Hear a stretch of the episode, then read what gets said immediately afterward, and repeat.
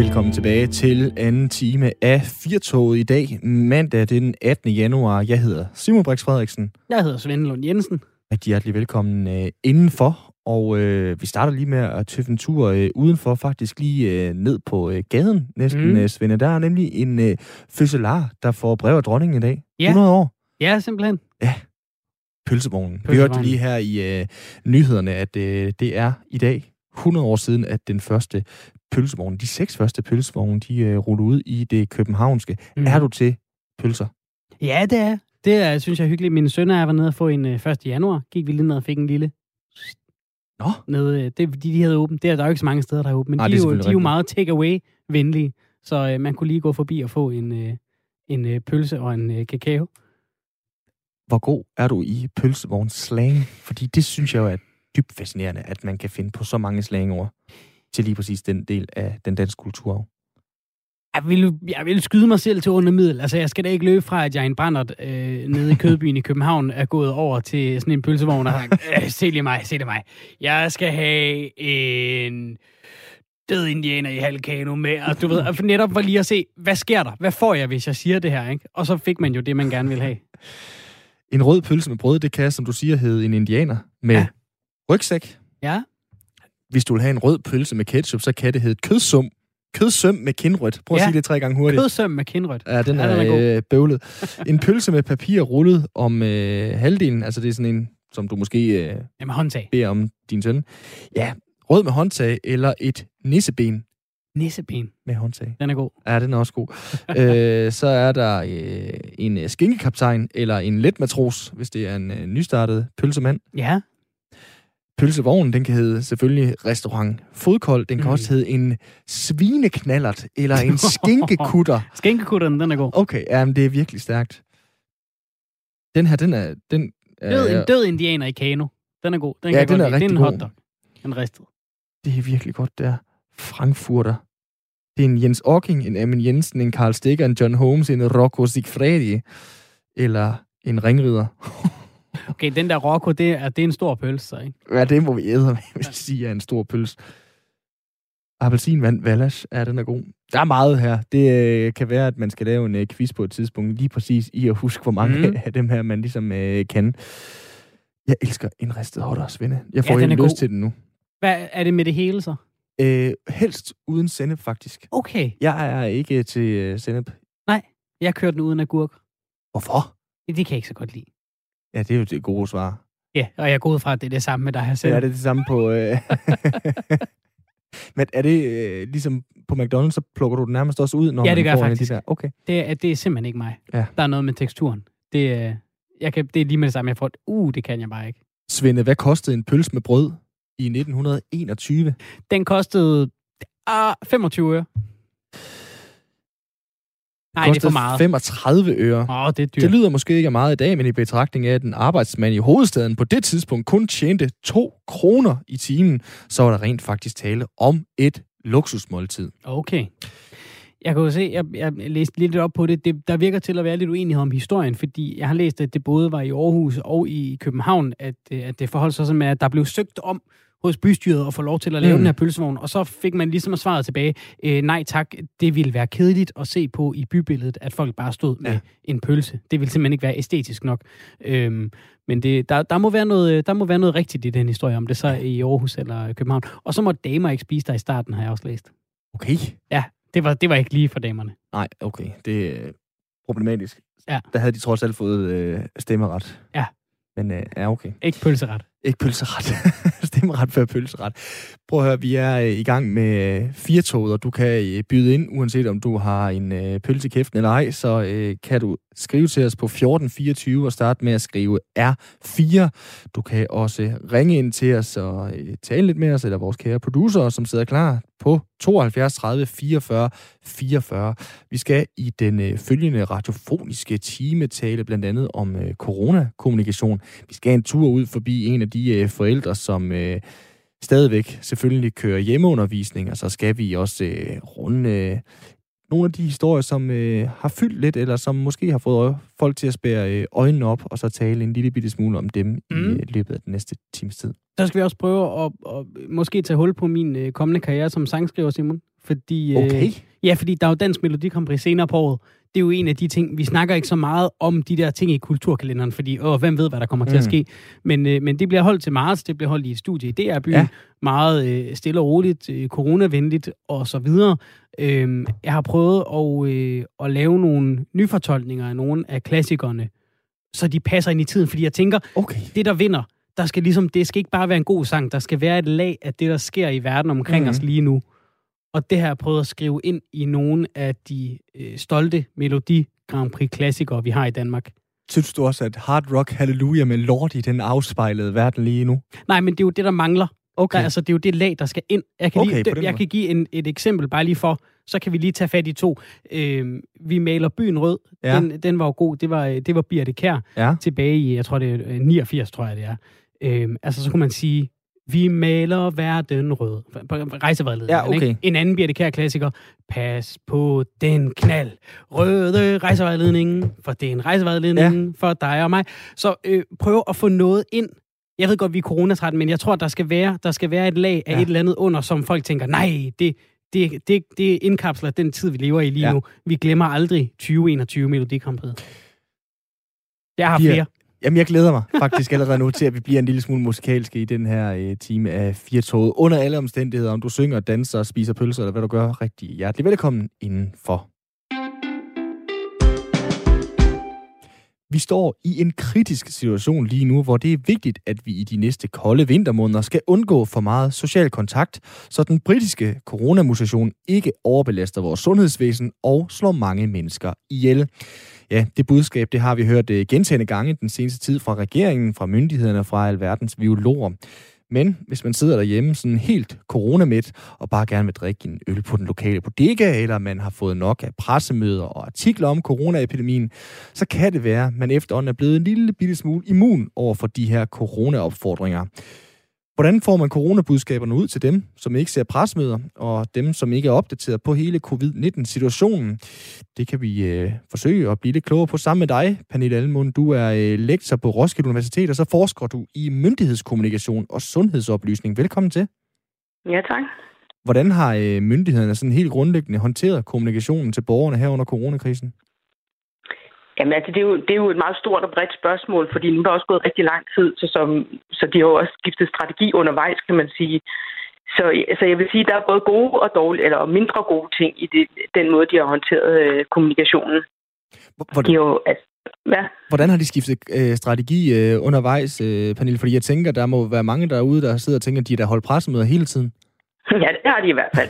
Det har været et gennemgående træk. Lad os bare holde fast i det. Ja. Men det, som man kan sige i foråret, der, der gjorde de et lidt større nummer ud af, for eksempel også at inddrage YouTuber, de inddrog også dronningen og gjorde forskellige ting i et forsøg på ligesom at sige, hvem, hvordan er det, vi rammer forskellige typer af målgrupper med vores kommunikation. Alt imens de er fortsat med de her pressemøder.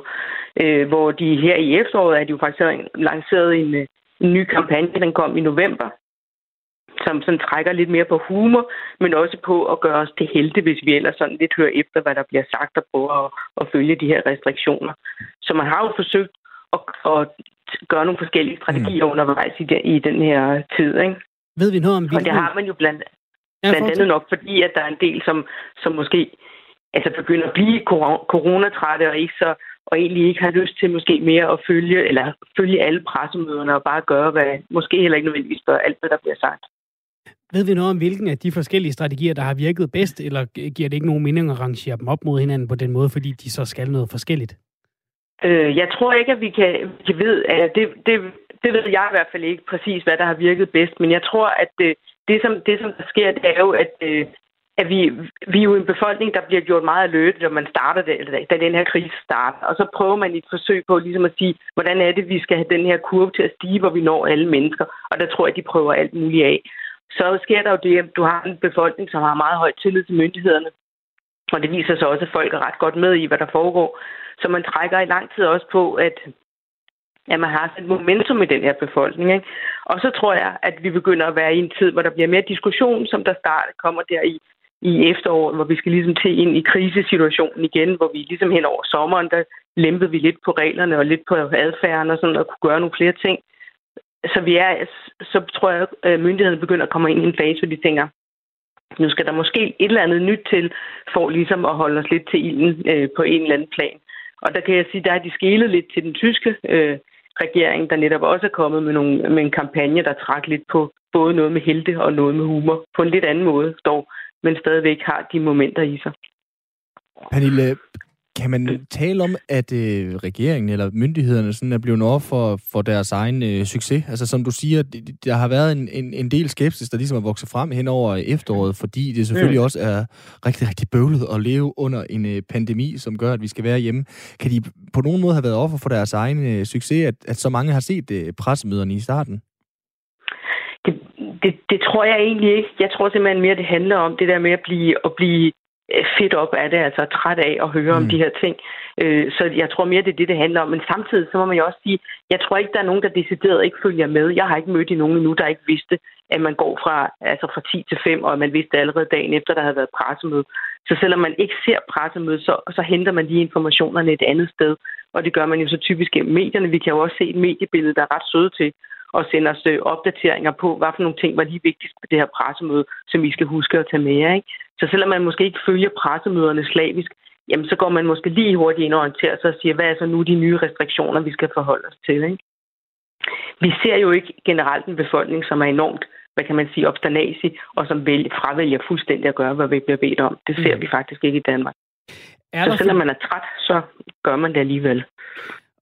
Og selvom det jo ikke er sådan det, det blivende billede, så er det jo alligevel noget, og det kan jeg da også sige, det fylder også en del, når man kigger ned i de sms'er, vi får for eksempel her i programmet, altså at, at mm. der er nogle folk, som, som ikke kun er trætte af restriktioner, men simpelthen mener, at politikerne er helt galt på den. Og når man så prøver rent kommunikationsmæssigt at køre den ind med lidt humor, for eksempel den her reklame, hvor øh, der er en ung mand, der går derover og derhjemme og hoster, og så siger hans mor, er du sikker på, at du ikke skal blive hjemme? Han siger, nej, jeg har det fint. Og så tænder han øh, lys eller slukker lys, så så øh, Søren Brostrøm bag ved ham. Altså, mm. kan man risikere, og, og at det bliver sådan en rød klud i hovedet på, på dem, som måske er i den meget skeptiske afdeling, at man, øh, man som myndigheder, som magthavere øh, prøver at kommunikere på en lidt lettere måde? Altså, det, det kan det jo sikkert på et eller andet plan, men, det, men jeg...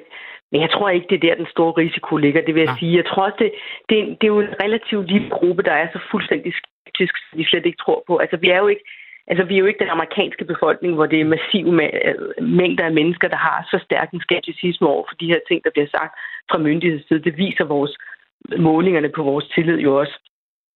Tværtimod, så tror jeg faktisk, at, at, at det der med at prøve at gøre det lidt humoristisk, har en stor betydning for, at man lige pludselig tænker, at de kan også sige tingene på en anden måde. Det kan måske også være lidt sjovt, det her, og vi er faktisk også nødt til nu at snart at have noget at grine af. Altså, jeg har nogle gange tænkt, hvad, hvad nu hvis man for eksempel, og det er jo så lidt et eksperiment, hvad nu hvis man havde valgt at putte Mette Frederiksen ind, der hvor, hvor Brostrøm, han står mm. i billedet der, eller i, hvor jeg tænker, det kunne man nok ikke, vel? Øh, så var den ikke sjov længere, og så var mm. vi ude i noget, hvor man tænkte, hov, hvad er det for en form for styring, vi er ude i her, mm. med sådan en politiker, der træder ind der. Men netop fordi det er myndighedspersonen, og det er Søren Brostrøm, en faglig person, så går det an på en helt anden måde. Og det vil de fleste mennesker, tror jeg, tage godt imod. Altså, den går ikke, for mig at se, som jeg ser det umiddelbart, så går den ikke over stregen. Altså, og heller ikke, jeg tror heller ikke for nogen. Altså, jeg tror, der skal meget til, før du bliver virkelig bred over det.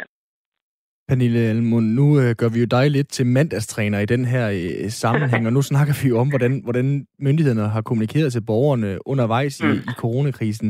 De her forskellige taktikker, de har kørt med, så har de kørt med lidt øh, humor. Hvad ligger til grund for de forskellige taktikker, tror du? Jamen, jeg tror, altså, jeg må indrømme, jeg tror, at den her sidste taktik med humor, det, der tror jeg simpelthen, at de har set, hvad man gjorde i Tyskland. Mm. Øh, og ellers har de talt sammen på så langt. Det kan jeg jo ikke vide, for de kom måske også relativt hurtigt efter hinanden. Men lige præcis det der med at spille på heltegerningen og på humor, var noget af det, der gik igen. Så der tror jeg, at man har, har skelet til det. Og, altså, så jeg tænker, der, og så kan der jo være nogen, der sidder, nogle kommunikationsfolk, der sidder med anbefalinger, og jeg siger, nu er I nødt til også lige at skifte hammel, for folk er ved at være trætte. Vi er nødt til at begynde at trække på nogle andre strategier, ikke? Så, så det tror jeg egentlig er meget oplagt at begynde at tænke over. Det kan vi godt. Jeg synes, der hvor, hvor der opstår nogle større problemer faktisk, det er mere det der med, fordi nu taler vi meget om det der med at nå befolkningen og alle mennesker. Sådan.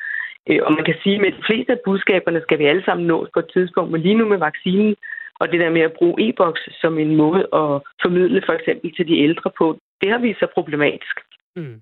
Der synes jeg, man etablerer et problem, hvor man, hvor man får fortalt de ældre, at det er dem, der gør noget forkert, mens at man må bare sige, at det brev, som Sundhedsstyrelsen har skrevet, det er, det er relativt, eller meget tvetydigt og faktisk lidt umuligt at forstå. Og når man så er blevet bedt om at gå ind og bestille en tid, og man ikke kan få en tid, så er det lidt, synes jeg, problematisk, at man så bagefter klandrer de ældre for selv at være problemet, og beder deres pårørende om at hjælpe. Altså, der er der noget i kommunikationen, som er gået helt galt, og der er det e-boks måske tit af en, af en problematisk størrelse, fordi den mest har standardbrev øh, til en befolkning, der måske har brug for lidt mere målrettet kommunikation til hver gruppe. Mm. Ikke? Hvor meget, hvad kan man sige, hvor, hvor stort var beredskabet rent kommunikationsmæssigt til at klare sådan en, en, en situation her? Fordi der er, jo, der er jo rigtig meget, som vores apparat er forberedt på, men der er måske ikke nogen, der lige havde forestillet os, at vi ville stå i en pandemi og skulle blive ved med at, at tærpe på, på en side både de samme budskaber, men også hele tiden udviklende budskaber over så lang en, en periode, som vi har gjort det. Hvor, hvor, hvor meget kunne vi i Danmark i forvejen på, på det her felt, og hvor meget har, har man været nødt til at, at lære sig selv og prøve sig frem i at, at kommunikere ud over så lang tid? Jamen, jeg tror, at, at det jo, altså, selvfølgelig er de beredt på den måde, at, at vi i Danmark, der, altså, der er jo folk ansat til at tage sig af kommunikationen, både i Sundhedsstyrelsen, men jo selvfølgelig også i rådgivningen af politikerne. Derudover så har man en, en såkaldte pandemiplan, så, hvor der også står skrevet noget om kommunikationsindsatsen og relationen til pressen og den slags ting. Så man har en grundlæggende beredskab, sådan, så man ved, hvordan er det, vi skal tage hånd om det her i første omgang. Men når det så er så lang en krise, som vi har stået i denne her gang, så er det klart, der også udfordrer kommunikationsperspektivet. Hvordan er det præcis, vi skal blive ved med at holde momentum i den her øh, befolkning? Og, og det er lige præcis derfor, man jo så en gang imellem må vælge at skifte... Øh, skifte ballast en gang imellem. Jeg ved faktisk ikke præcis, hvor meget de har opgraderet øh, ansættelserne af kommunikationen. Jeg vil gætte på, at det ikke er vildt meget, hvis jeg skal være ærlig. Fordi ellers så tænker jeg egentlig, at det måske havde været lidt, havde stået lidt stærkere. Måske havde der også været nogle hurtigere skift og nogle større indsatser. Måske også lidt flere kampagner undervejs, som, som øh, til netop, man kan sige, den der kampagne med humor, den er jo ligesom øh, blevet hentet ind for at og sige, åh, vi kan godt, altså ligesom understøtte det, der ligger i forvejen, ikke? Øh, så der tænker jeg, det kunne man godt, øh, der kunne godt have været mere af sådan noget, tror jeg. Øh, og derudover, så synes jeg også en anden ting, man kunne, man kunne forestille sig, man havde gjort mere ved, hvis man for eksempel havde, været, havde opgraderet. Øh, det var sådan, sådan noget med de der blå plakater, som jo på en eller anden måde er meget præcise til at fortælle os, hvordan er det, vi skal, hvordan skal vi have vores adfærd på en eller anden måde. Men hvad så, når vi når dertil, at vi skal have til stilling til alle de der ting? Men hvad er det præcis? Hvordan er det, jeg skal blive testet, hvis jeg har været tæt på en smittet eller tæt på en alt mulig? Der kunne man måske forestille sig nogle grønne plakater eller gule plakater, hvor man kørte med anvisninger der, i stedet for at man skal læse seks sider inde på øh, hjemmesiden for at finde frem til præcis, hvad er det, jeg skal gøre nu, ikke? Så, og, og sådan nogle ting, altså hvis man havde stærkt fokus på kommunikationen, øh, eller stærkere, end man har haft lige fra starten af, så tror jeg måske sådan nogle ting ville have været noget, man havde gjort. Det kan være, det er sådan lidt et uh, antropologispørgsmål at stille dig, uh, Pernille, men nu får du det mm. alligevel. Hvor forskellige er vi? Altså, uh, nu snakker du blandt andet før her mm. om uh, de ældre, der uh, har lidt udfordringer i forhold til e-boks og den måde, vi sådan skal have fat i dem i forhold til vaccinationsprogrammet. Så er der de uh, unge, som uh, jo især garanteret blev prøvet at nå i, i foråret med Rasmus Brohave og de her Instagrammer, som øh, de pludselig var inde over. Altså, hvor forskellige er vi i forhold til, hvad for en type øh, myndighedskommunikation vi har øh, brug for? Altså, kan man ramme alle? Jamen, nej, altså ikke, ikke nødvendigvis med de samme tiltag. Men, men altså... Men vi er i en krise, så vi er en befolkning, der...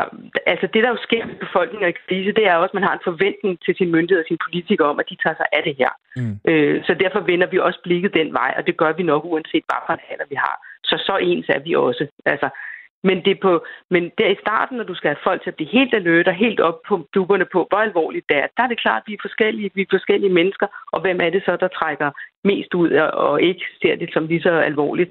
Og der har der været, synes jeg, en tendens i kommunikationen til at få peget på, det er de unge, og så har vi også haft nogle, nogle udpegninger af nogle etniske minoriteter, som jeg, som, som jeg faktisk anser som meget, meget problematisk kommunikation fra myndighedernes side, de to ting. Øh, for, fordi det udstiller nogle mennesker i stedet for at prøve at tage hånd om, hvad er det så, vi skal, hvad vi, hvordan kan vi håndtere det her, hvad skal vi gøre ved det? Og det er måske ikke udelukkende et kommunikationsproblem. Øh, Ja, ja, nu tager jeg lige selv tråden, kan jeg? Nej, det, det tror jeg som sådan ikke, du gjorde. Jeg tror, vi kom mm. omkring det. Jeg, altså, sådan historisk set, altså den er jo, den bliver ved med at blive sammenlignet med den spanske syge, og det er jo immer væk ja. over hundrede år siden, så det kan jo virkelig omsonst måske at sammenligne med, med den sådan også i forhold til myndighedskommunikation, eller hvad? Altså, er der sådan nogle øh, historiske fortilfælde, hvor vi kan sammenligne den kommunikation, som myndighederne har lige nu, øh, med, med noget tidligere? Altså, jeg, nej, altså ikke den spanske syge. Jeg synes, der hvor, der, hvor jeg i hvert fald har har brugt mest kræfter på at sammenligne det med, med svineinfluenzaen for ti år siden. Ja. Øh, og en af de ting, der netop også har undret mig, så i den her sammenhæng, men det var mere i starten, det var det der med, at, at man svine, ved svineinfluenzaen, der, der satte man plakater og alle de her ting op, advarsler og hen og alle de her ting. Det, det kom flere måneder, inden vi havde virus i landet, hvor den her gang, der var det bare sådan nogle, der lå til selvprint inde på, på Sundhedsstyrelsens hjemmeside, så det kunne man jo gå ind og printe, hvis man havde lyst til at sætte op. Og så er de efterhånden kommet efter det, og det blev sat op. Ikke? Altså, det er sådan nogle forskellige mm. strategier, kan man sige, som, som har adskilt sig meget. Det, som man kan sige, er, at i forhold til sådan tankegangen om, om hvorvidt det er en befolkning, den øh, går i panik, det, der tror jeg, at man... Øh, altså, fordi der har været sådan... Øh, sidste gang med svineinfluenzaen, der kunne man sådan se, hvordan der var forskellige mediestrategier, for eksempel her i landet i forhold til Norge og Sverige. Især Norge havde enormt mange af sådan nogle overskrifter, sådan lidt paniske, sådan opildende, hvor mange skal dø og alle sådan nogle ting, og kist, lige kister på forsiderne og sådan nogle ting. Og det undlod vi altså faktisk her i landet, så det handler også om, bare for nogle, altså, hvordan man bruger medierne til at, at, at formidle budskaber omkring øh, den voldsomhed, der er, eller hvad man forventer eller er bange for i den her sammenhæng, ikke? Øhm, så, så hvis ellers man har sådan en fornuftig indsats, så tror jeg, der skal meget til for at skabe regulær panik i, i den danske befolkning. Øh, jeg tror meget mere, at man kan opleve sådan lidt mere paniske eller sådan lidt mangel, eller fornemmelsen af mangelfuld information. Det er jo, hvis man føler, at myndighederne dækker over noget information. Så jeg tror, det er meget vigtigt, at man netop kommer ud med det og faktisk fortæller om bekymring og fortæller om det. Øh, og det, det mener jeg også, at det, at det, det viser... pandemien for ti år siden også, hvor man egentlig var meget god til at fra myndighedsside at fortælle om, hvad, hvor er vi nu, hvad er bekymringen lige nu. Der var ikke så mange, der døde, men der var nogle enkelte, og så der blev hele tiden fortalt sådan nogle ting om, hvordan det var gjort. Og det, der også var forskellen på det tidspunkt, det var, at der, der var det ren myndighed, altså der var det ren Sundhedsstyrelsen, der tog sig af den her kommunikation, og i det hele taget tog sig af at håndtere pandemien, men det jo denne her gang er blevet et politisk regeringsanliggende på en mm. helt anden måde. Så, så, der er nogle, altså, så der er helt klart nogle, nogle, nogle ting, som har været meget forskellige. Men der er ikke nogen af gangene, hvor vi har set en regulær panik, mm. panisk befolkning eller, eller på den måde. Pernille Almlund, øh, lektor på Roskilde Universitet og øh, forsker i myndighedskommunikation og øh, sundhedsoplysning. Tusind tak for at være med her. Ja, selv tak. Der er saftsus mange ting at kigge på ved mm-hmm. den her pandemi. Mm. Altså, det, og hele kommunikationen, ja. Ja. Selvfølgelig. Den, den bliver vi ikke færdige med at snakke om. Nej, det øh, tænker jeg heller ikke, vi gør. Men det er øh, ny dag, ny sten og øh, vinde i forhold til øh, corona, selvfølgelig. Simon, nu nævnte jeg, at øh, jeg går og barsler lidt med en, øh, måske en lille Melodi Grand Prix øh, sangskriver i øh, maven. Ja.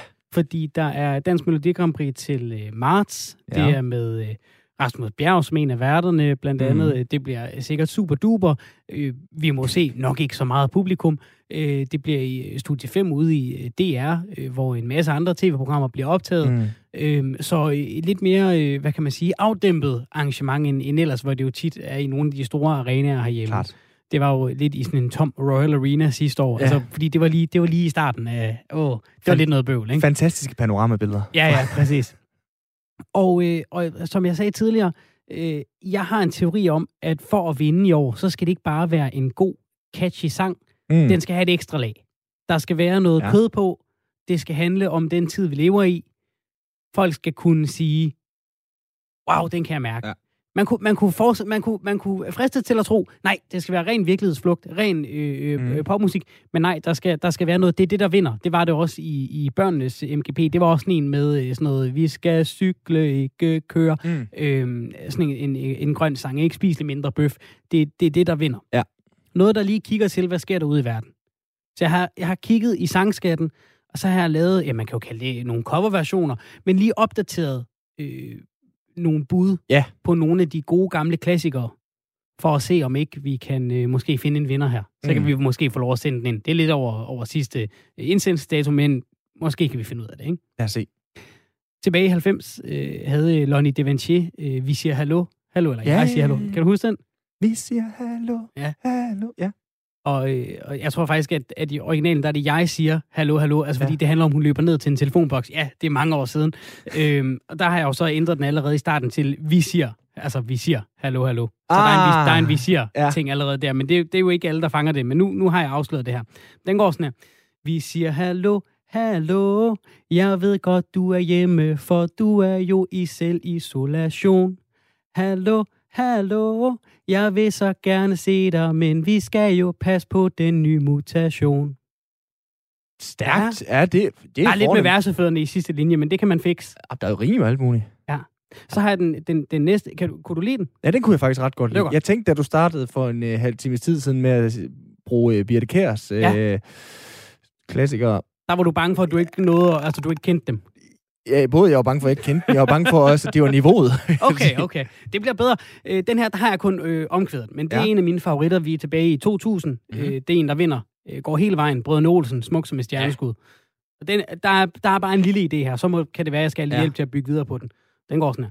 Smuk som et kontakttal under nul komma ni. Flotter jo længere nede.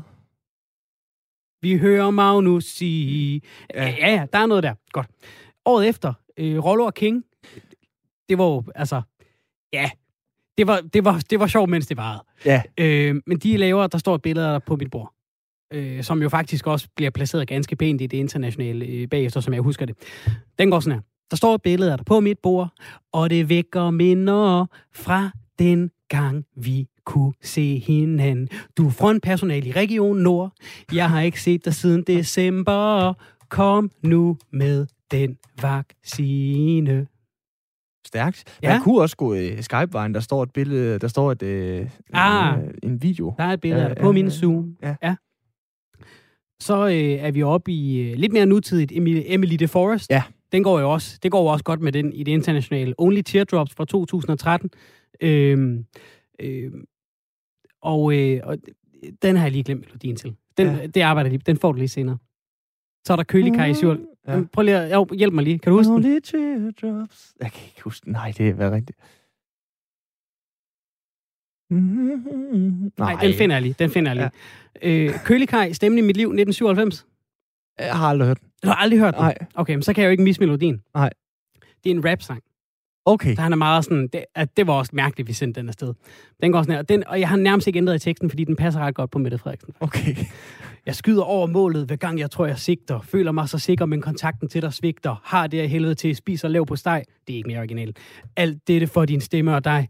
Jeg tænder på dig. Ja, yeah. Og kan ikke nå dig, for du er så langt fra mig. Du er stemmen i mit liv. Jeg skriver på Facebook. Ja, yeah. Kan du lide mit look? Du er så langt fra mig. Du er stemmen i mit liv. Der er også et kor.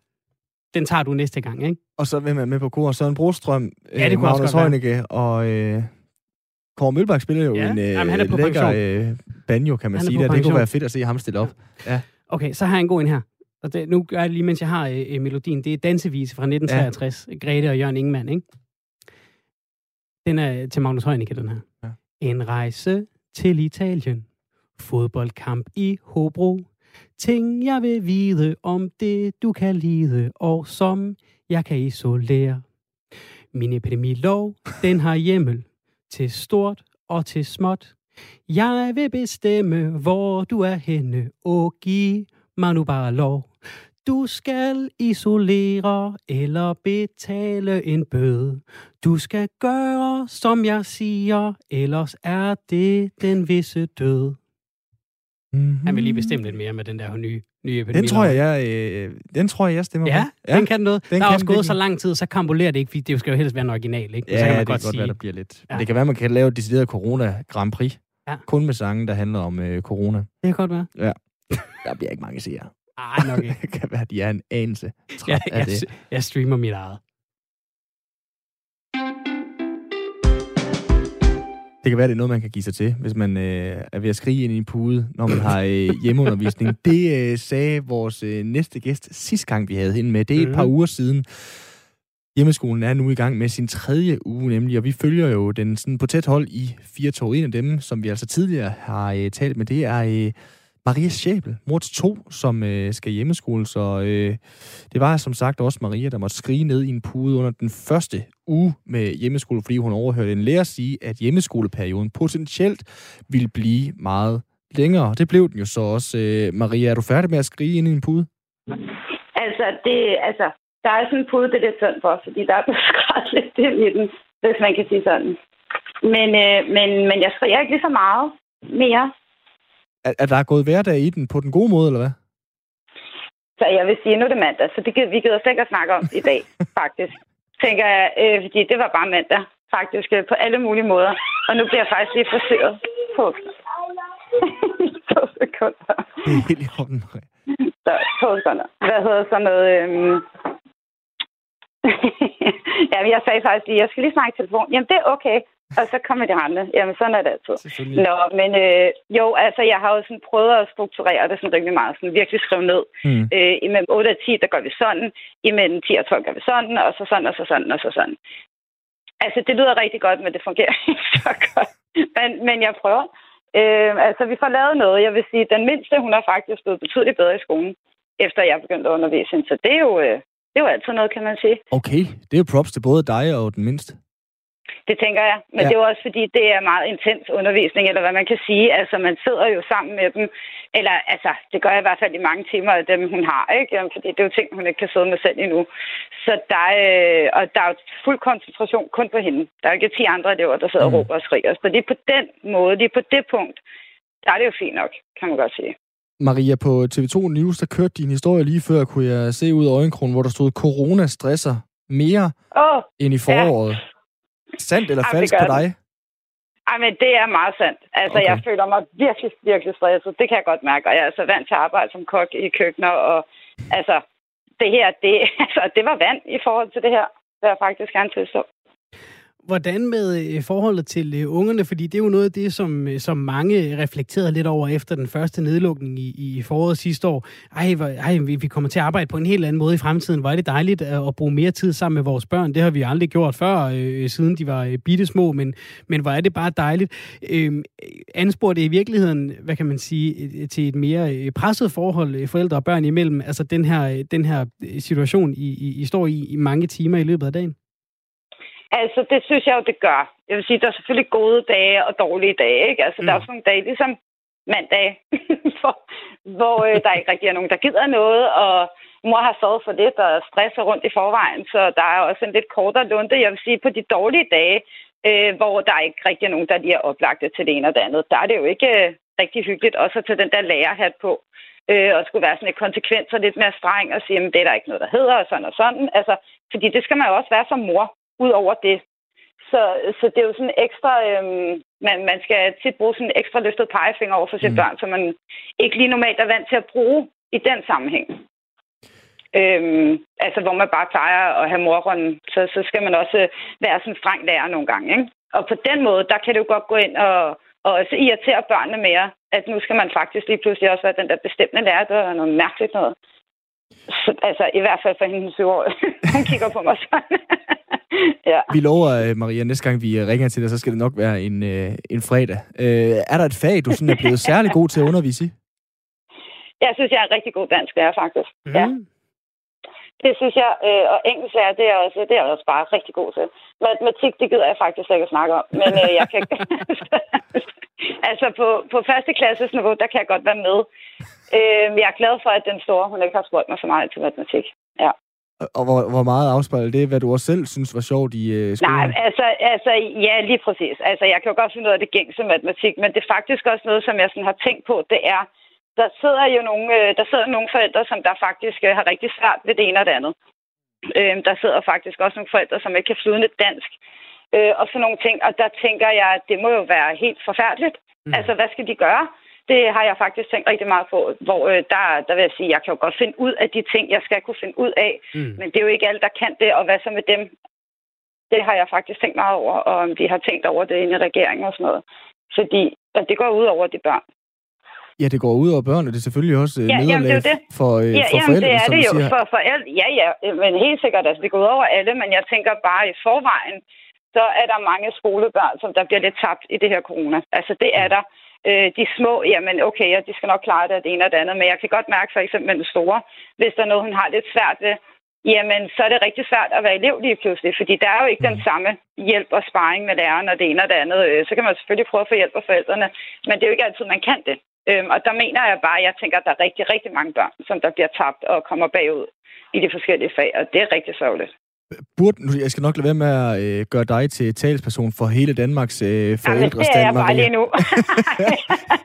men, men, men burde man lave sådan noget mere tværgående hvad hedder, sådan noget samarbejde mellem forældrene? Altså, burde du i din øh, datters klasse lave en eller anden, øh, hvad ved jeg, Facebook-gruppe? Det burde være det nemmeste i verden, og så skrive sammen om, at øh, vi døjer lidt med matematikken herhjemme. Jamen, vi har fundet en god måde at gøre det på, eller, eller er det utopi at tro det med en travl hverdag? Nej, jeg synes faktisk, jeg har faktisk, det er meget skægt, du lige nævner det, fordi jeg bor faktisk i opgang med en, som den mindste, hun går i klasse med. Mm. Øhm, og jeg stod faktisk lige, og så mødte jeg hende lige, lige da jeg var på vej ud at handle, og så siger jeg til hende, skal vi ikke sådan, hjælpe hinanden øh, sådan med at bytte med de her børn en gang imellem? Altså sådan, som tirsdagen, så tager jeg ungerne og underviser, og som onsdagen, så gør I. Også fordi vi har jo også selv studier og arbejde og det ene og det andet, og det er virkelig svært at få det hele til at hænge sammen, ikke? Uden at blive helt skør, faktisk. Så det har jeg faktisk lige aftalt på den måde med hende. Og med den store, der, der, der snakker jeg sammen med nogle af de andre forældre i forhold til, nogle gange så foregår det her, eller, eller de kan hjælpe hinanden, hvis den ene har svært ved tysk, for eksempel. Så kan min datters veninde komme hjem og hjælpe hende med tysk, og omvendt, hvis det er noget mm. i et andet fag. Så der vil jeg sige, der synes jeg faktisk, at jeg gør sådan lige umiddelbart, hvad jeg kan, men det er en rigtig god idé. Altså, det kunne være en god idé, sådan noget med, at man skulle spare lidt mere med de forskellige forældre. Så er det godt, du er talsperson, er vi jo lige blevet enige om forældre, ja. Danmarks øh, forældre. Hvad siger dine jo. to børn til, til det her, vi går igennem lige nu med lockdown af øh, blandt andet skolerne? Øhm, altså faktisk, så den lille lærer, hun ringede her i morges, det er lige noget nyt, det begyndte på, lige at ringe og sige hej til børnene. Det synes jeg er meget fint. Mm. Øhm, og så spørger hun hende, så siger hun, nej, jamen, øh, savner du at gå i skole? Så nej. Og jeg så sådan noget, så, jo, jo, det gør hun selvfølgelig. Ja. men, øh, men hun synes jo egentlig, det er meget hyggeligt. Hun savner jo selvfølgelig den daglige leg og sådan noget. Mm. Men øh, jeg tror, i den alder, der tror jeg, at det, altså for nogen er det selvfølgelig sværere, end det er for andre. Men altså, hun hygger sig med det, det gør hun. Mm. Øh, men jeg sørger også for, at der ofte sker noget ud over det, ikke? Altså, så går vi en god tur og legepladser, og da der nu var rigtig meget sne, jamen, så laver vi en snedag og sådan nogle ting. Men øhm, altså, så hun savner det ikke specielt meget. Den store, hun gør. Okay. Hvad siger den store? Jamen, hun er bare træt af det. Hun er mm. træt af at være hjemme. Hun er træt af, at hun ikke kan være sammen med sine venner, og hun ikke kan gå ud og spise kebab, når hun har lyst. Og der er ja, ikke så meget at finde på legepladsen længere. Nej, det gider hun ikke. Så jo, og så vil jeg faktisk gerne lige sige, altså herhjemme i mit hjem, der er det jo også dyrt, når det er corona. Jeg synes, mine børn er meget sultne hele ja. tiden. Øhm, jeg synes konstant, de skal have mad. Jeg ved ja. ikke, hvad der er, der foregår, men de er bare sultne hele tiden. øhm, og det synes jeg ikke, jeg er så vant til. Jeg skal faktisk hele tiden stå i køkkenet. Øhm, ja, så det burde man faktisk blive kompenseret for, føler jeg. Ja. Hvordan har du planlagt øh, tiden frem mod øh, skolerne? De øh, forhåbentlig genåbner både øh, menu, skulle jeg lige sige, og så øh, generelt også undervisningen, Maria. Er, er det skrevet ned i skema det hele der, eller er det stadigvæk bare øh, overlevelse dag for dag? Altså, det er faktisk, jeg har faktisk en, jeg laver sådan en ugeplan hver uge. Sådan søndag aften, så sidder jeg to sekunder, og nu afbryder den lille. Hvad siger du? Et godt billede øhm, hvad på, hedder sådan? På det her til. Lige præcis. Øh, jamen, fordi nu skal jeg hjælpe med at stave til et eller andet i hendes spil, kan jeg godt høre. Okay. Men øh, nej, jeg sidder sådan søndag aften, og så, øh, altså, når de kan finde ud af at sende ugeplanen ud søndag aften, så skriver jeg den ned. Øh, og sidder faktisk og skriver præcis, hvad de skal lave den dag og den dag og den dag, øhm, fra det ene tidspunkt til det andet. Fordi mm. det bliver simpelthen nødt til, fordi at der, ellers så går der for meget hat og briller i den. Det gør der simpelthen. Øh, så det er totalt uoverskueligt. Man sidder der med ti bøger, de skal lave noget i dem alle sammen, og man skal også lige huske sit eget, og man skal også lige huske dit og dat, og det, det bliver alt for forvirrende. Så jeg føler, at det er meget vigtigt, også for børnene faktisk, at der er sådan en struktureret skoleagtig mm. hverdag. Ja. Ligesom iPad'en, den kommer ikke frem før klokken den er to. Okay. Minimum, for eksempel. Øh, fordi ellers så er det, at så kan det ikke, især den lille, hun har svært ved at forstå, når man er hjemme. Jamen, det er skole nu. Mm. Hvad skal hun have stadig til? Det kan vi lige google. Hvad siger du? Hvad skal hun have stavet til, så kan jeg lige google det. Jamen, det var fejl. Nej, men det er fordi, at hun sidder og ser et eller andet på YouTube, ah. og så så hun et spil, som hun gerne ville have, og det var et eller andet for japansk, ikke? Så ah. jeg har allerede opgivet det. Ja, okay. Maria, du kan, når, når børnene sover i aften, og du har fået ryddet op efter kaoset, så kan du google I can't teach this. Der ligger en video, der er lagt op for seks dage siden af en mor, der måske har det på samme måde som dig. Hun har lavet en sang om at hjemmeskole til uh, Can't Touch This, altså det gode gamle M C Hammer-nummer. Øhm, øh, så øh, den kan du lige se, og alle jer lytter derude. Den, øh, den beskriver nok meget godt nogle af de øh, frustrationer. Maria, tusind tak for at være med endnu en gang. Øh, vi kommer jo desværre nok, kan vi sige. Det er jo hyggeligt at tale med dig, men desværre var øh, nedlukningen nok lidt endnu, så, øh, så øh, vi kommer nok til at snakke med dig igen. Øh, held og lykke, og øh, god arbejdslyst i hjemmeskolen indtil da. Tak skal du have, og tak for, at I vil have mig med. Selvfølgelig. Det er godt. Hej. Hej. Stadigvæk eh, trods alt eh, smil og glæde, selvom der var lidt eh, ja, men det er jo nødt til det. Ja. Jeg sad altså også lige den anden dag med min søn, der skulle lave første klasses matematik, og, og oplevede, at oh, jeg skulle lige læse en opgave to gange, før mm. jeg forstod, hvad det gik ud på. Kører du så også bare et uh, sådan straight face? Det har du bare totalt styr på. Altså, jamen, det der med at tabe ansigt over for en otteårig søn. Jamen, så fandt vi ud af det. Det var, okay. som man skulle spille et spil. Jeg synes ikke helt, det fremgik, hvordan vi skulle spille det. Mm. Så gjorde vi det på vores måde, så blev det også fint. Strålende. Nu kommer jeg i tanke om øh, den der Emmelie de Forest sang, hvor du hørte den. Det er jo ja. noget helt andet. Det er jo fordi, jeg har, jeg har prøvet at, at barsle lidt med nogle, øh, med nogle Melodi Grand Prix-sange. Jeg har lavet nogle covers af de gode gamle klassikere, for at, øh, at prøve at, ja. øh, at, at, at smide et lod i puljen til, når der er Melodi Grand Prix. Ja. Øhm, og så var jeg, havde jeg glemt melodien til Emmelie de Forests Only Teardrops, og mm. nu kommer jeg i tanke om, vil du høre den? Ja. Hvor mange gange skal jeg sige til jer, det er Bill Gates, der står bag den her vaccine. Vaccine. Det har noget at gøre med fem G, og måske mit NemID. Vaccine. Vaccine. Ja. Og så øh, fremført selvfølgelig bare til, at det er jo en superspreder. Det er jo øh, alt det fodsved, der jeg ligesom bliver fordelt mellem folk. Jeg der. Ja, okay. Afsprittet. Så, jeg skal bare lige have det ud af systemet, ellers du ved. Du ved, også sangskriver, ikke? Når vi har en sang, ja, den skal, ud, Jamen, den skal ned på papir. Ud i verden. Ja. Simon, vi øh, gør det her en gang imellem i øh, programmet, øh, så leger vi en lille leg, hvor jeg præsenterer dig for øh, noget, øh, som øh, du så får lov til at bestemme, om vi skal tale om mm. eller ej. Og øh, det kan vi lige nå, inden vi er færdige med dagens program. Kasper Hjulmand, han har givet et øh, interview til øh, Jyllandsposten, hvor mm. han snakker om det her med V M og øh, Katar. Øh, og han har blandt andet sagt, at han synes ikke, at øh, det er rimeligt, at øh, fodbold skal have sådan en ekstra... Øh, skal have ekstra ansvar. Altså, de skal ikke, der skal ikke være et ekstra ansvar på fodbolden, når det gælder menneskerettigheder. Det er ligesom under overskriften, det ender med, at vi kun kan spille i Herning. Ikke, har øh, Kasper Hjulmand øh, sagt. Skal vi tale om det? Ej, der kommer fire på foden senere i dag, så vi skal ikke tale øh, fodbold. Okay. Sagde han det? Ja, det har han, han har også sagt. Øh, han, han siger øh, i starten af interviewet, øh, han, øh, han slår fast, han er ansat i D B U, men han har ikke fået besked på at tale en bestemt sag. Han siger sin mening, og så siger han, men heldigvis stemmer den overens med D B U's holdning. Vi føler, det er en forkert beslutning, der skal spilles V M i Katar. Selve den beslutning bakker vi ikke op om, og processen hen mod det. Det er ærgerligt, at det ligger i Katar, men nu er det der.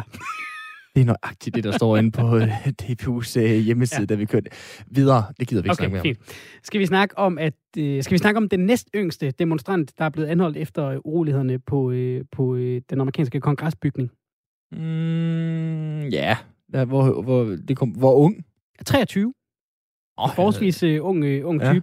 Ja. Øh, Grayson øh, Cartwright øh, ja. er, hun, øh, er hendes navn. Hun er fra Kentucky, og øh, hun havde, som øh, mange andre af de her øh, folk, der stormede kongressen, øh, mm. sørget for øh, i rigelig grad at demonstrere, hvor hun var.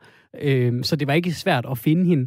Der var øh, nogle, øh, nogle medstuderende på hendes, øh, på hendes college i, i Kentucky, ja. Som ligesom havde varskoet myndighederne om, hey, hallo, øh, der er lige en her, øh, som, øh, som var der. Hun har blandt andet lagt sådan en selfie op, hvor hun har skrevet, altså, at være berygtet er lige så godt som at være berømt. Uanset hvad, så bliver jeg mere kendt. Øhm, så er der så en, en, en kammerat, der har skrevet til hende, Gud, var du der? Så har hun sagt, ja, det var historie. Så siger hun, hvad laver du, din store idiot? Alle sviner er til. Øh, en kæmpe fejl i, i var der gik ind. Hun så ikke noget vold der, hvor hun var. Jamen, det er jo forræderi. Jeg ved ikke, hvad forræderi er, skriver hun så. Så øh, hun, øh, hun synes ikke, det var så slemt. Så havde Ej. F B I så fundet frem til hende ja. øh, hjemme hos hendes øh, far, og så havde far sagt, jeg kun lader hende snakke med jer, hvis I fortæller mig, ja. At det ikke får nogen konsekvenser for hende. Klart. Hun kan få op til tre års fængsel. Øh, hun, hun prøvede at stjæle sådan et skilt også. Det var lidt dumt. berømt eller berygtet, det er et fedt for hende, sagde hun. Ja. Jeg kan huske et gammelt Amalie Sigeti-interview, hende fra Paradise Hotel, ja. Hvor hun også blev spurgt, ikke om berømt eller berygtet, men om hun helst ville være kendt eller anerkendt. Ja. Øh, og hun sagde, øh, hvad er forskellen? Ja, jamen, det, det, er, det er jo det. Det er jo et fedt. Det er jo lige det der, åh oh, gud. Vi har snakket om det lidt i programmet. Sofie Løde fejrer pølsevognens hundrede år. Det vil jeg gerne høre om. Ja, det er fordi Sofie Løde, hun er, hun er jo fra Venstre, hun har lagt et billede mm. op, hvor hun står og spiser en, en hotdog, ja en ristet hotdog med det hele. Uh, hun skriver uh, blandt andet en ægte dansk original, et stykke kultur i det danske bybillede med den unikke kvalitet at kunne samle os danskere. Og så kan man lige så kan man lægge en, en smiley eller en emoji, hvad er ens yndlingsbestilling? Hotdog med det hele, fransk hotdog, pølse med brød, bøfsandwich eller noget andet, skriv i kommentaren. Øhm, og det, der jo er bemærkelsesværdigt her, øhm, der kommer jo masser af gode kommentarer. Der er en, hun, der synes, hun ser dejlig og dansk ud, og mm. folk melder ligesom en halvdød indianer med fuld krigsmelding, osv. osv. Det, jeg jo synes er spændende her, Simon, det er, at det her det er jo første stik på at stjæle Inger Støjberg-vælgerne til. Ja, ja, ja, det er klart. Det er klart. Jeg tænker også der i et... Hvad var det, vi hørte i nyhederne? For første gang i tyve år er tilslutningen til Venstre så lav, som den er i øjeblikket. Ja. tretten procent af stemmerne stod de til. Og så er det det, deres, øh, en af deres politiske spidser går ud for ligesom at, at kapre lidt stemmer. Der er fem hundrede og enoghalvfems stemmer lige her på det her opslag. Det kan jeg godt afsløre. Ja. Folk er vilde med hotdogs. Velbekomme. Den sidste, jeg godt lige vil runde med dig. Kinesisk virolog kritiserer Norges vaccinestrategi. Den ja, fordi det er en kineser. Den kan du ikke lade ligge. Nej. Ved du, hvor han er fra? Han er fra Wuhan, faktisk. Ja, selvfølgelig. Mm. Øh, det, er jo, det er jo fordi, der er, der er et par nordmænd, som er, er døde af at få vaccinen, eller i hvert fald er døde, efter de har fået vaccinen. Det er sådan en historie, der, der pibler lidt frem, og som jeg kan se også figurerer inde på de her vaccineskeptiske sider. Ja. Og det er jo det er nordmænd, som er, altså de er plus firs, femogfirs, halvfems, de var nærmest, altså de var nærmest døde i forvejen, øh, øh, har jeg set det, det formuleret som. Øh, der var i hvert fald nogle af dem, der var, øh, der var terminale. Og det hænger også lidt sammen med, den er vist ikke sådan, kunne jeg også læse mig frem til, de har ikke gjort så meget ud af måske at teste på den ældre del af befolkningen, alle dem, der får den først. Øh, det kan man jo så øh, mene om, hvad man vil. Men så fandt jeg en artikel på Global Times, øh, som jeg så citeret i et norsk medie også, hvor øh, Yang Xingqi, der er øh, virolog i Wuhan, han har sagt til Norge, fordi der er så mange, der dør lige nu af jeres vaccine. Altså tretten ja. mennesker, det er jo ikke særlig mange, eller treogtyve er der også nogle tal, der siger, stadigvæk ikke så mange. Øhm, så har han sagt, I skal stoppe med at bruge Pfizer's vaccine lige nu. Den er simpelthen for farlig. I ved ikke, hvad I laver. Men så prøvede jeg ligesom at finde historien andre steder, fordi jeg tænkte, hold da op, det er da en stor historie. Men så var det fordi, at det her Global Times, det er jo det er et statsstyret kinesisk medie primært. Ja, klart. Og anledning til, det er nu, det bliver sjovt, anledning til, at de kritiserer Pfizer's vaccine, ja. det er, at deres egen vaccine, den man tester i Brasilien, det går rigtig dårligt for den. Den virker i måske halvtreds procent af tilfældene. Øh, den hedder Sinovac. De har to. Og de, de kinesiske vacciner, ah. det er de der klassiske vacciner, ja. der får man faktisk sprøjtet lidt corona, lidt død corona, ja. men det er ikke de der R N A-vacciner. Så det er sådan en, det er sådan en, det går dårligt for vores egen vaccine, og det skriver de vestlige medier om, så nu prøver vi at sige noget dårligt om de vestlige øh, vacciner, så det ligesom går op i et fedt. Så det er lidt kinesisk propaganda. Bekæmp ild med ild. Kinesisk propaganda. Corona edition. Gud. Fik vi sagt noget, der tændte din Siri ja, på telefonen igen? Der, der var lige noget kritik af Kinas propagandasystem der, som den, den åbenbart ikke den, kunne den holde til. Vi tør ikke snakke om mere af det, Svende. Lad os snakke om noget fodbold. Det går i hvert fald. Ja, der går ikke fodbold i den i hvert fald. Niklas Stein, velkommen til. Åh, oh, jeg skal lige have styr på, hvad for en mikrofon der er. Bare tænd for mig. Jeg prøver at sige tak, skal du have igen. Jamen, det er godt. Der er øh, hul igen. Øh, du er stadigvæk øh, vikar på øh, firetoget, og skal, eller ikke firetoget. Fire på foden. Fire på foden, tak. Og skal ind og snakke noget fodbold senere. Der er ikke øh, noget, som siger, I opfanger der. Tænker jeg, hvad skal I snakke om i dag? Ja, jeg tager lige en uge mere, og det gør jeg til at snakke om... Øh... Nej, altså... Nogle gange, når man laver sådan nogle programmer, og selvom man har to timer, så kommer man tanke om undervejs, at ah, der er et eller andet, jeg gerne vil snakke lidt mere om. Og mm. i sidste uge, øh, fordi Superligaen står stille, så øh, snakker vi lidt i nogle bisætninger om, at Bo, Bo Svensson, han er blevet øh, cheftræner nede i, i Mainz, nede i mm. Bundesligaen. Det sker ikke så tit. Vi får en dansker dernede og får sådan en flot job. Og Thomas Frank, derovre i Championship-klubben, Brentford over i London, han gør det også enormt godt. Og så sad jeg og tænkte, der er et eller andet der. Danskerne gør det lidt bedre, end de plejer at gøre ude i, ude i udlandet. Så mm. jeg har valgt at... Ja, rydde fladen har jeg ikke, men vi skal i hvert fald snakke rigtig meget om fodboldtrænere. Hvad er de for nogen, de der fodboldtrænere? Ja. Og, og lige præcis de danske, hvorfor gør de det så godt lige nu? Så fodboldtrænere er, hvad det skal handle om. Og det er på allerhøjeste niveau, vi taler. Fordi nogle gange, når vi har snakket om øh, fodboldtrænere, danske fodboldtrænere i udlandet, så er det måske ikke de mest sexede jobs, de har haft tænker jeg. Nej, altså det er jo det. Vi har jo haft nogen som... Altså Michael Laudrup har jo haft nogle fine jobs. Ja. Han har været i Retafe i, i La Liga. Og han har også været i, i Swansea. Ja, præcis. Men, men altså, han har jo også været så god, at det havde været underligt, hvis han ikke mm. kunne få et af de her jobs. Så de to, jeg lige nævnte, altså Bo Svensson har haft en fin karriere, men altså han var, han var selv i Mainz og i Mönchengladbach og i F C K. Det er jo ikke... altså gloværdig karriere, og det er jo, og Thomas Frank kan ikke engang huske, hvor han har spillet, dengang han spillede, vel? Mm. Så, så, så, så det er i hvert fald ikke, ikke at sige, at Michael Laudrup ikke blev valgt på grund af kompetencerne, og så ikke en skidedygtig træner, men, men de er i hvert fald blevet valgt, fordi at de, de har noget taktik og sådan noget, de er rigtig, rigtig gode til. Så det vi lige skal finde ud af, hvad der er sket der. Mm. Ja, det er jo ikke, nu er det jo ikke for, altså det gør ondt at, at kigge den vej og sige, Michael Laudrup, måske var han ikke verdens bedste træner, fordi jeg, jeg var da også, jeg havde også gået og tænkt, ej, det er Barcelona eller Real Madrid lige om mm. lidt, men du ved, han havde også en, en tur med Mallorca, der ikke, der ikke var sådan super god, når man, når man ser tilbage på den, og så, så vi fremhæver de gode ting, men, men, men, men som du siger, der var også lidt, lidt, lidt navneværdi i der. Øhm, og Bo Svensson får jo faktisk et godt resultat. Han, han får uafgjort mod Dortmund. Det er der jo så ikke, ikke mange, der gør.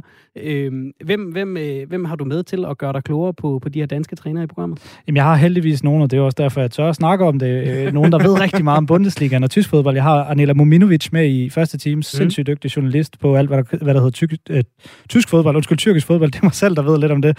Øhm, Freudian slip, tror jeg. øhm, og så har jeg Tommy Beckmann, som selv har spillet ned i Bundesligaen, og ja. så Mads Asen, som, øh, som tidligere spillede en del år i, i Superligaen. Mm. Tre øh, super, super øh, dygtige øh, fodboldkendere. Så det bliver rigtig godt. Er der en af dem, Niklas? Altså, øh, fordi når vi snakker Mainz, så kan man jo også nævne Jürgen Klopp, som jo også har været inde omkring Bo Svensson. Altså, har vi en, en, en dansk Klopp, som, som kan et eller andet særligt, og som kan øh, præstere på den store scene? Altså, vi snakker jo tit, når vi snakker basket, uh, får vi en dansker i N B A. Har vi en, en, en dansk træner, som du kan se, kan drive det til lidt større, end der, hvor de er nu? Jamen, jeg vil egentlig, jeg vil egentlig lave det nemmere, så faktisk sige Bo Svensson. Ja. Øh, du nævner Klopp, som selv har været i Mainz, og efter ham var der jo Thomas Tuchel, som også tog det der kæmpe skridt videre til Paris Saint-Germain efterfølgende. Øh, og, og hvad hedder det? Bo Svensson kommer fra, fra den her Red Bull-skole, som, som man kan mene nok om, hvad man vil, men, men, men som er virkelig dygtig til at, til at uddanne fodboldtræner, så ham. Helt sikkert. Det er bare med at tune ind på øh, fire på foden. Det her, det var, nu tror jeg ikke, jeg ruder mere rundt i, det her, det var firetoget. Og lige om lidt, der er der nyheder på firetoget. Før det, der skal vi lige have en omgang af satire. Så er vi jo ellers tilbage, både Svende og jeg selv igen i morgen. Tusind tak, fordi du lyttede med. Du lytter til Specialklassen.